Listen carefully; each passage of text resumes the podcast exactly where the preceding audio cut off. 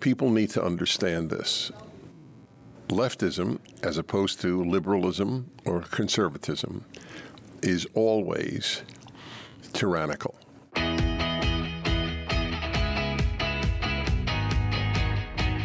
This is the Daily Signal podcast for Thursday, May 25th. I'm Virginia Allen, and that was Dennis Prager. The Daily Signal's Tyler O'Neill had the chance to sit down with Prager at the National Religious Broadcasters Convention. According to Prager, the American left's tendency to enforce its ideological speech codes reminds him of the Soviet opposition of Jews that he studied in his youth.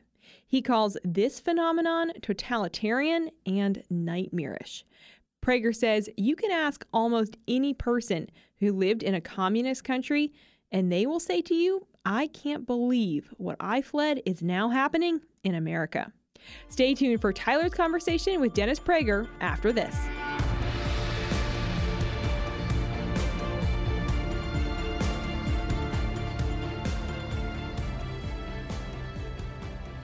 Americans use firearms to defend themselves between 500,000 and 2 million times every year. But God forbid that my mother is ever faced with a scenario where she has to stop a threat to her life.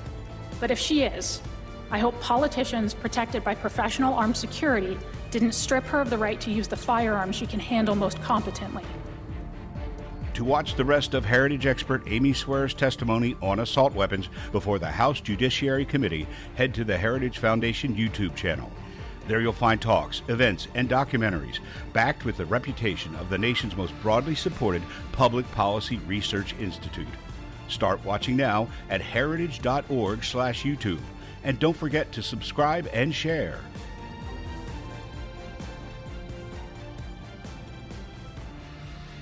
This is Tyler O'Neill, managing editor at the Daily Signal, and I'm honored to be joined by a preeminent voice of conservative journalism and an outright conservative giant, Dennis Prager. Thank you so much for joining me. Thank you, Tyler. You first gained attention for interviewing Jews in the Soviet Union and later grew to warn against the secular Jewish turn in the totalitarian left. What aspects of the modern left do you see that reflect that Soviet oppression? So, to fill in uh, for the listener what, what you're referring to, when I was 20 years old, I, I, was, uh, I was a student in England, and for the Passover holiday, I visited Israel, and friends of mine who knew of me and knew I knew Russian and Hebrew. Russian I studied in college, Hebrew from my Jewish schools as a child. Uh, I was a, sort of an ideal candidate to be one of those young people that the Israeli government sent into the Soviet Union to smuggle in religious items to Jews and to smuggle out the names of Jews who wanted to leave. So they sent me for a month uh, uh, in, in uh, September of that year for the Jewish High Holy Days. And then I went uh, and began my lecturing, and I've never stopped. So from since 21, I've been I've been I've been lecturing publicly. i have been a public figure all of my adult life. It's a, it's a strange life. So I I would speak. Oh God, I would speak. Forgive me. So I I would uh, I would speak uh, constantly on the subject of Soviet Jewry. The interesting thing is that I studied Russian in order to understand the Soviets, the enemy in the Cold War, to read Pravda. That was my, my goal, not Dostoevsky, not to be able to order food in a restaurant, to read the, the, the communist paper of uh, Pravda and understand totalitarianism better. So, as I say, frequently, my field of study was communism and communist uh, affairs, as they used to call it. I went, I went to communist countries regularly. If you'd have said to me when I was in graduate school, you know, you're, you're learning about the American future, I would have thought you were out of your mind. But this is, I studied communism and the Soviet Union and it prepared me for what is happening in America today. You can ask almost any person who lived in a communist country, and they will say to you, I can't believe what I fled is now happening in America. And people need to understand this.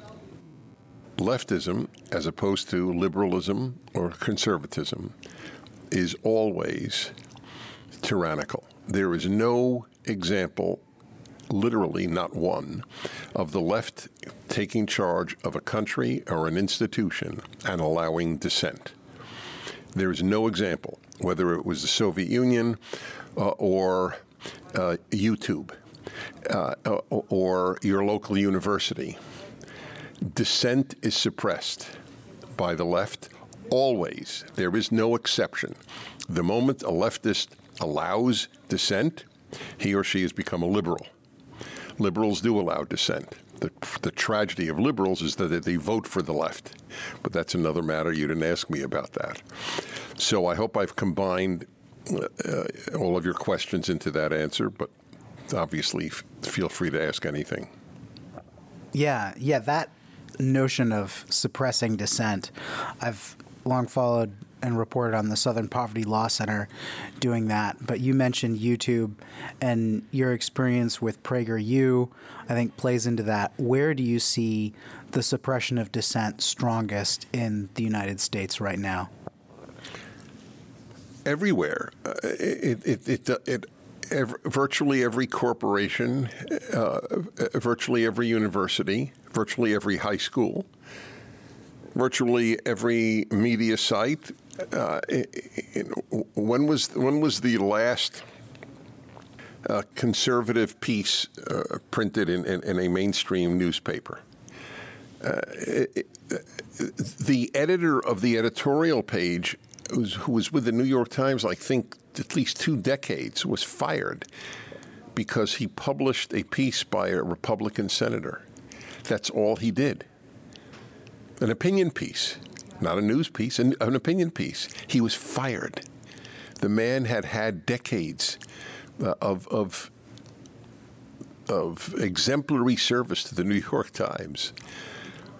Uh, it, it is. It, you can't get up in, in a medical school in many not I don't know about every medical but many medical schools now and you you if you say pregnant women you will you will very very possibly be corrected and say we in, in our medical school, like University of Minnesota, like Columbia University, we say birthing person.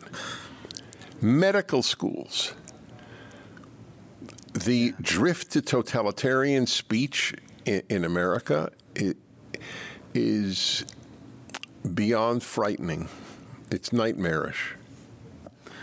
And in the Jewish tradition, there's this idea of tikkun olam, you know, restoring the world that the Jewish left has really weaponized in advocating for the left. Would you speak a little bit about how much of a betrayal of Judaism that is? So, as I've often said, and I, I, have written what might be, uh, along with Rabbi Joseph Telushkin, we co authored a book I think it's the most widely read uh, English introduction to Judaism. I've written a book on anti Semitism, three volumes of a Bible commentary of the, of the Torah, the first five books. Um, been a committed Jew all of my life, founded a synagogue in Los Angeles. So I want that context clear here, but I, I've often said Jews are the most religious people in the world unfortunately, for most of them, their religion is not Judaism. J- Jews, when Jews leave uh, Judaism, me- meaning specifically God, Torah, Israel, the Jews have a trinity, so to speak. Uh, it's not exactly the same as a Christian trinity, but but God, Torah, Israel is an ancient formula of what Judaism is. And when Jews abandon that, they they frequently found or lead other isms feminism, environmentalism, socialism, Marxism. And th- so they've retained the idea that we're supposed to make the world better, but not through God based, let's say, Ten Commandments. So they do it through non God based systems, and it ends up really what the uh, serpent in the Garden of Eden said Oh, you eat of the tree of knowledge and you'll be like God. And so what happens is God is not the source of our rights and our obligations, but but government is, and that leads to catastrophe in every instance. But I, I just need to add, to be intellectually honest, uh, every religion is facing this crisis. I mean, you, you have a pope in the Catholic Church who uh, is is largely a Marxist in his views and his social views. Obviously, not not in in, in private matters of, uh, like abortion and uh, gay marriage, but but essentially has the what was it called liberation theology in South America among Protestants, the Anglican Church has, has just come out uh, for a a, a neutered, Blessing same a neutered sex. Bible. You know, changing the words of the text. I mean, I don't care if the text is Shakespeare. The fact that it's it's a religious text is important, but you can't change the words of a text. It's it's it's it, it's it's lying. Uh, but so it's it's a tragedy for for all our faiths. And you mentioned that Trinity, God, Torah, Israel. Israel just celebrated its 75th anniversary. We're seeing massive protests against the Netanyahu government uh, for its um, judicial reforms. We're also seeing Iran allying with Russia and other rising threats to Israel. How do you see Israel at this pivotal moment in history? So it, it's important to remember that there is only one country of the 200 plus countries in the world that is threatened with with annihilation. The Jewish country called Israel, the size of New Jersey. It's a little uh, smaller, I believe, than El Salvador, or a little bigger, but it's about the size of El Salvador. The Arab world stretches from the Atlantic Ocean to the Persian Gulf. The, the Muslim world has 52 countries.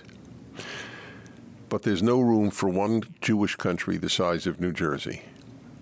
It's targeted for annihilation, and they proudly say that. I'm not reading into it. The, the raison d'etre of the Islamic regime is exactly what Hitler's was the annihilation of the Jews, in this case of Israel, in Hitler's case of Europe. It, it, it, there's a statement in the ancient Jewish Haggadah. The Haggadah is the Passover service, the Seder service. And I've written a commentary on that too, called the Rational Passover Haggadah. There's a statement there, which is about 1,800 years old. In every generation that's I'm translating in my brain from Hebrew. They they arise, they stand up or arise to annihilate us, not to oppress us, not to persecute us, not to enslave us, to annihilate us. That's the difference between anti-Semitism and every other ethnic hatred. A lot of groups are hated by other groups. That's the universal human condition. It's not good, but it's not it's not gas chambers.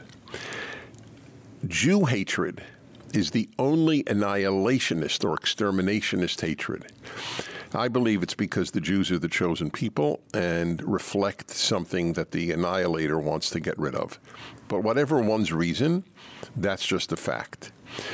So uh, I want, just want to make one thing clear. When I said God Torah Israel, which is the way it's formulated in Jewish texts, it means Israel as the Jewish people, not Israel the country, because it was God Torah Israel for 2,000 years when there was no Jewish country. Right. So I just wanted to make that clear. Yeah, no, and that's helpful. Um, where do you see the struggles and the hope for the state of Israel, you know, as separated from, as you rightly note, noted, the Jewish people as a whole?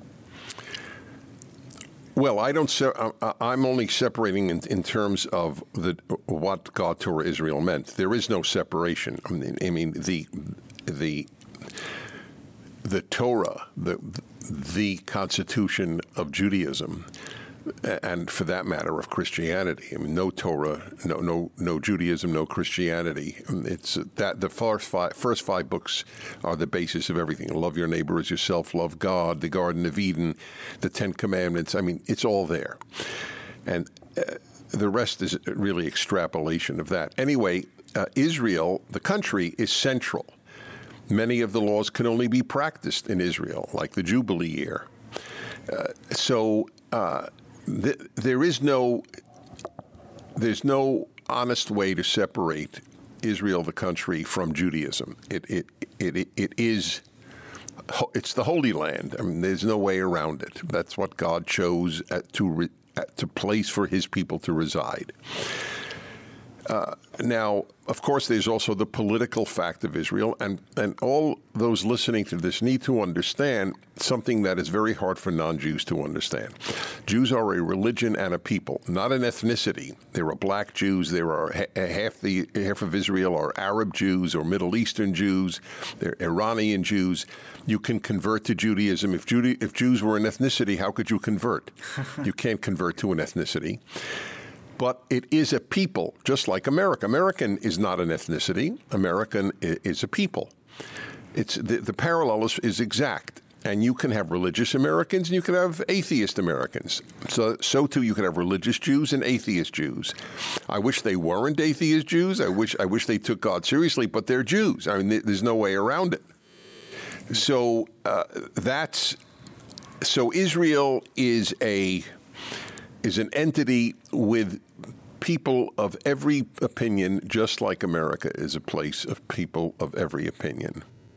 I'm not particularly worried. I'm not, I'm not, happy about the demonstrations, but it just shows it's a vibrant democracy. And I am, I, I am more worried, I remain more worried about, about Iran and now Iran and China uh, than I am about uh, internal conflicts in Israel.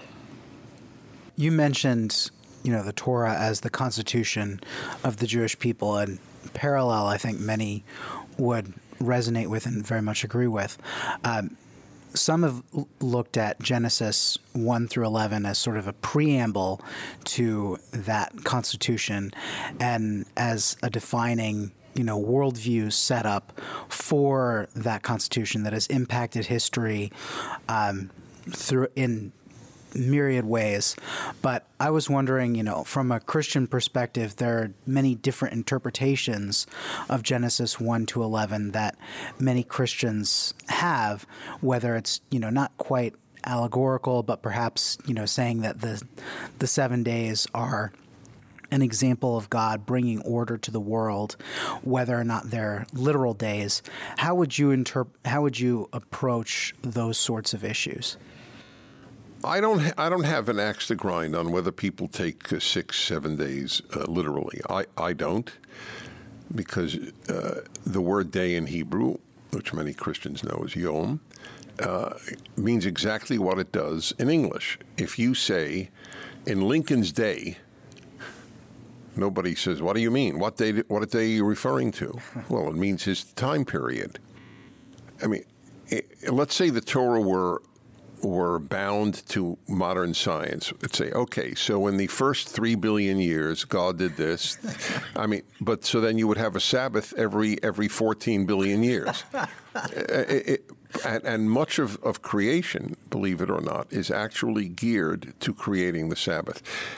It's the only ritual in the Ten Commandments. This is an interesting issue that I, I raise in, uh, when I speak with Christians, which is very reg- regularly. Uh, I, I have asked priests and ministers for 40 years do you believe that Christians are bound to the commandment of keeping the Sabbath? And there's no way to predict their answer. None. Uh, not, it's not based on Catholic or, or, Protestant. It's not based on conservative or liberal. Uh, so I have no way to predict. And, and it's been 50 50. 50% have said we are, 50% said we're not. All, all I am here to say is it's a massive loss in Christian life, the loss of the Sabbath. If it's Sunday and it's really obviously then commemorating the resurrection, not not resting from creation, it doesn't matter to me. Uh, what matters to me is that a day of the week is set aside that is different because God wants you to make a different day. And the loss in America is palpable. Sunday is virtually indistinguishable from any other day.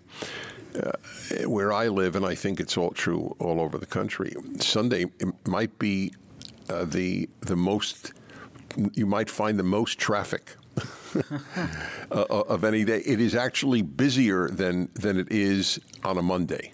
The highways in LA are busier on Saturday and Sunday than they are on Monday, and they're busy on Monday, obviously. So this loss is uh, is a tremendous one, and I, I, I, want Christians to think seriously about that question. Aside from which is just a, a, a very almost funny thing. It, it, for the Christians who feel that they are not bound uh, by the Sabbath commandment, and I fully respect that position, that means that for Christians there were nine commandments. Hmm. That's, that's strong and thought provoking. I also had an, another question on the Pentateuch. Uh, Moses' death is recorded, and obviously the tradition says that Moses was the author of the Pentateuch. Uh, there are also multiple stories that are told uh, again and again in the Pentateuch. You have the very modern and I think rather wrong headed view of this documentary hypothesis, which se- seems to cherry pick words and try to construct a, a you know almost evolutionary version of the text uh, that doesn't seem to make sense from the tradition that I'm aware of, but how would you address authorship issues in the Pentateuch, and how much does that matter? What matters is whether you think ultimately God is the author, which I, I do, of the Pentateuch. I mean, other parts of the Bible, are, are inspired, but not uh, at least from the Jewish tradition. And I think logically, the first five books stand as primus inter pares, first among equals. And as I write in my introduction to my commentary uh, on on the Pentateuch, uh, the Rational Bible, the fourth volume hopefully comes out next year. Then I have one more to go. I was going to ask about that. Yeah.